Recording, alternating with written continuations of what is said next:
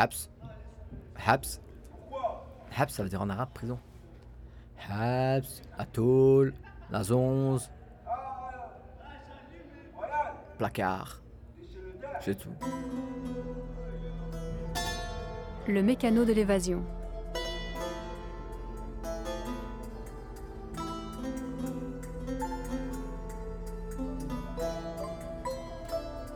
Épisode 2.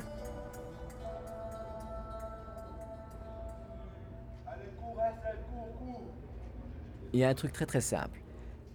Lorsque moi je suis rentré en prison pour la première fois, ben, après trois jours de prison, on m'aurait lâché, j'aurais même pas traversé en dehors des clous.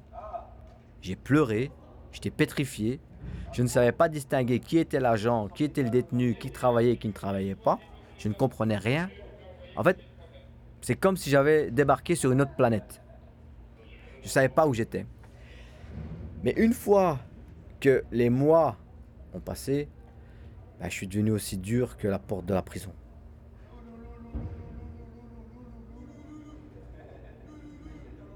Je suis devenu aussi dur que la porte de la prison. Tout glissé sur moi. Tout, tout, tout, tout, tout, tout, tout, tout, tout. J'a- J'avais de la, de l'affection, de l'empathie, de la sympathie pour certaines personnes, si ça, mais sans plus, quoi. Sans plus. Bah, demain, un, il est au cachot, bah, il est au cachot. Il faut téléphoner à ta mère, faut téléphoner à ton père. Ok, on va téléphoner à ta mère, on va téléphoner à ton père. Mais quand par exemple j'avais son père ou sa mère qui pleurait au téléphone, j'avais pas cette, euh, sympathie ou empathie. J'étais neutre. Moi, je te dis, il au cachot, il faut venir demain, ou bien il faut pas venir demain, ou bien il faut appeler l'avocat. Merci, au revoir. J'essayais pas de les réconforter ou quoi que ce soit. J'étais devenu vraiment euh, très, très, très, très, très, très distant et très dur.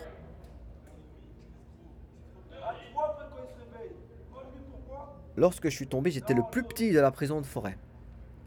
Je venais d'avoir 18 ans. Même les gardiens, ils me surveillaient pour voir euh, s'il n'y avait pas de mauvaise influence ou ci ou ça. Mais après 3, 4, 5, 6, 7 mois, ils sont obligés de donner du travail, ils sont obligés de te laisser aller à gauche, ils sont obligés de te laisser aller à droite. Et j'ai commencé à côtoyer euh, que des gangsters.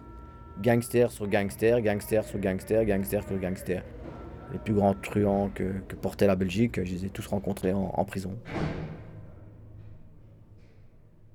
T'as quitté ta place de cinéma, tu vas aux toilettes, tu reviens à ta place, on est d'accord Mais c'est ce que j'ai fait. J'ai quitté ma place, trois ans, je suis revenu, j'ai repris ma place, avec beaucoup plus d'expérience, euh, beaucoup plus d'outillage, beaucoup plus euh, de confiance. Pourquoi? Parce que je connaissais le système de l'intérieur. Cette fois-ci, euh, si je voulais faire un braquage, c'était pas des armes en plastique que j'allais avoir. Si je voulais faire un braquage, c'était pas des golfs que j'allais avoir. C'est plutôt des, vraies armes et des voitures assez puissantes. Je suis sorti au mois de février. J'étais déjà recherché au mois de juin. On m'a mis en prison.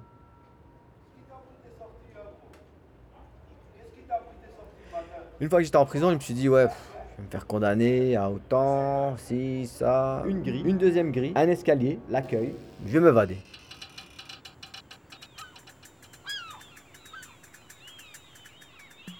Ça va marcher parce qu'il n'y a pas beaucoup de gens qui s'évadent en Belgique. Moi, je pars du principe, s'il n'y a pas beaucoup de gens qui le font, c'est que c'est encore un bon filon. Je pars pas du principe, s'il n'y a pas beaucoup de gens qui le font, c'est qu'on sait pas le faire. Mes évasions, elles ont commencé à partir de là.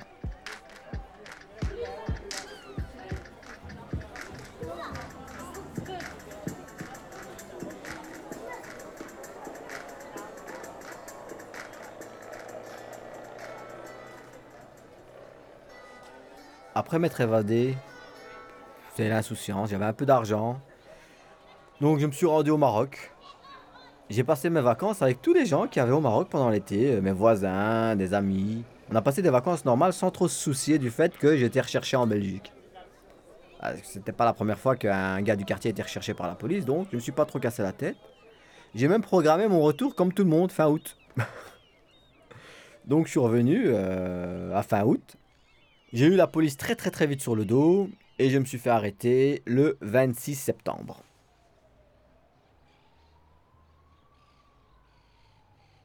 Lorsque j'étais en cavale, j'avais acheté trois sortes de clés de menottes que j'avais déjà mis dans mes semelles. Ces clés de menottes là, elles sont fait arrêter en même temps que moi puisqu'elles étaient dans mes semelles de chaussures. Quand tu es un évadeur, la meilleure chose à faire, si tu veux garder quelque chose euh, près de toi et en sécurité, c'est de le donner à tes geôliers pour te le tenir. C'est-à-dire, tu te le caches dans une radio ou tu te le caches dans ce que tu veux et tu le déposes au prohibé. Alors il va rester des années et il va te suivre où que tu vas. Et là, c'était le meilleur endroit. Il pouvait venir fouiller ta cellule pendant 10 ans, il ne trouverait rien. Et quand on aurait eu besoin, deux, trois jours avant, tu fais une demande pour récupérer euh, ta paire de sandales, ton poste, ta télé, une connerie de ce genre-là, et tu la récupères et tu as tes affaires dedans. Une fois retourné à la prison de Nivelles, qu'est-ce qui s'est passé? J'ai dit, ben voilà, la police m'a tabassé, euh, j'arrive pas à marcher. J'ai dit, donnez-moi des béquilles. en fait, on avait un docteur à Nivelles. Ceux qui étaient à Nivelles, il l'appelait le docteur Mengele. Et ce docteur-là, je l'ai pris à son propre jeu. Comment ça, t'arrives pas à marcher?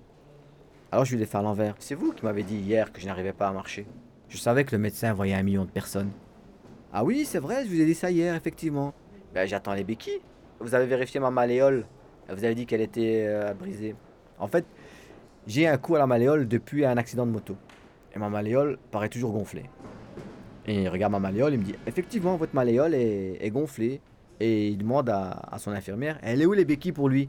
Elle dit J'ai pas son nom, rien. Euh, j'ai mis son nom hier sur la table. C'est la première fois qu'il me voyait. Pour finir, l'infirmière s'est pas trop cassé la tête. Et elle m'a donné une béquille. J'ai revu l'infirmière. Deux heures après, elle venait dans la section pour donner des médicaments. Je lui dis une béquille, ça va pas. Je lui dis il me faudrait une deuxième béquille. Sachant qu'elle s'est fait engueuler par euh, le médecin, dix minutes plus tard, elle revient avec une deuxième béquille. Donc je me retrouve avec deux béquilles et en parfait état de marché. Et ce qui est bien, c'est que quand on fait un transfert, il demande toujours euh, et comment il est celui, comment il est celui-là, et est-ce qu'il est nerveux, est-ce qu'il n'est pas nerveux. Moi, dans mon cas, tout ce qu'il pouvait dire, c'est Oh, t'inquiète pas, il avance même pas, il a des béquilles. Ce qui est super bien pour moi. Donc les agents euh, en confiance, étant donné que tu as besoin de tes deux béquilles, on va t'en enlever une, tu vas t'appuyer sur ton camarade, c'est-à-dire le deuxième détenu, et euh, tu tiendras avec ton autre main sur cette béquille-là. Donc, je récupère mes chaussures du prohibé avec mes clés de menottes. Dans le fourgon cellulaire, on va direction palais. Je récupère mes clés vite fait, bien fait, puisque j'avais ma main libre. J'ouvre ma menotte. Dès qu'ils ont ouvert le fourgon, j'ai lâché mes béquilles et j'ai cavalé. Oh, fermé les portes. Ils ont fermé les portes de devant, je suis sorti par derrière. J'ai sauté un mur de 2 mètres plus ou moins. Et je me suis retrouvé dans une place. Et là, il y avait un gars qui déchargeait des tapis. Je suis monté en sa camionnette, je suis parti avec. Directement. J'ai eu beaucoup de chance ce jour-là. Pourquoi? Parce qu'il y avait la grève des camions.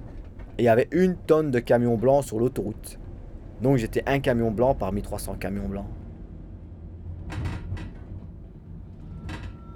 Et je suis parti au Maroc.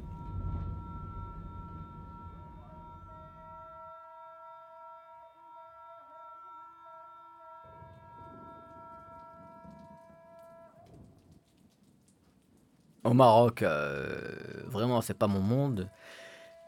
Il n'y a rien de spécial au Maroc. J'ai vraiment tué le temps euh,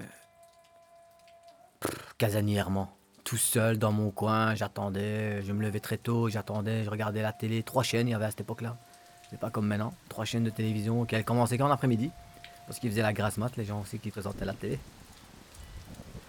Euh, quand il commençait à pleuvoir pendant 10-15 jours, ben, c'était de la pluie pendant 10-15 jours. Euh, les égouts, c'est pas vraiment des bons avaloirs. Tu, tu te dis, je vais sortir, je vais encore me, salir. Putain, je mets des bottes au Maroc. C'est un, monde que j'avais jamais même pas soupçonné quand tu viens en vacances. Tu vois pas une goutte de pluie. Bah ouais, tu mets des bottes au Maroc.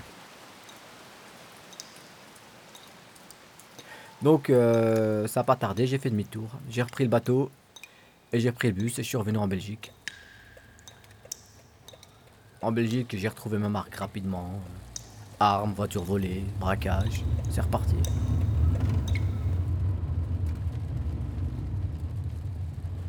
Quelques temps après, je me suis fait arrêter. Même pas quelques jours après, je me suis fait arrêter.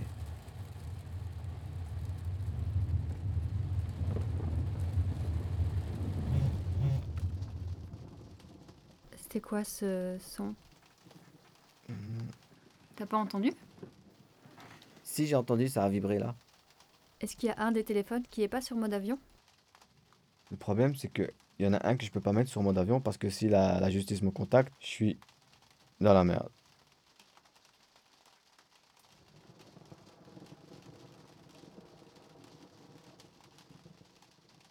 Le mécano de l'évasion. Une série documentaire de Chédia Leroy. Prise de son, Vincent Nouaille. Montage, Cabiria Chaumel et Chédia Leroy. Sound design, Frédéric Pierre Saget. Musique, Antonin Simon. Mixage, Aurélien Lebourg. Une production Parchemins et Ruines, coproduit par l'Atelier de création sonore et radiophonique, soutenu par le Fonds d'aide à la création radiophonique de la Fédération Wallonie-Bruxelles.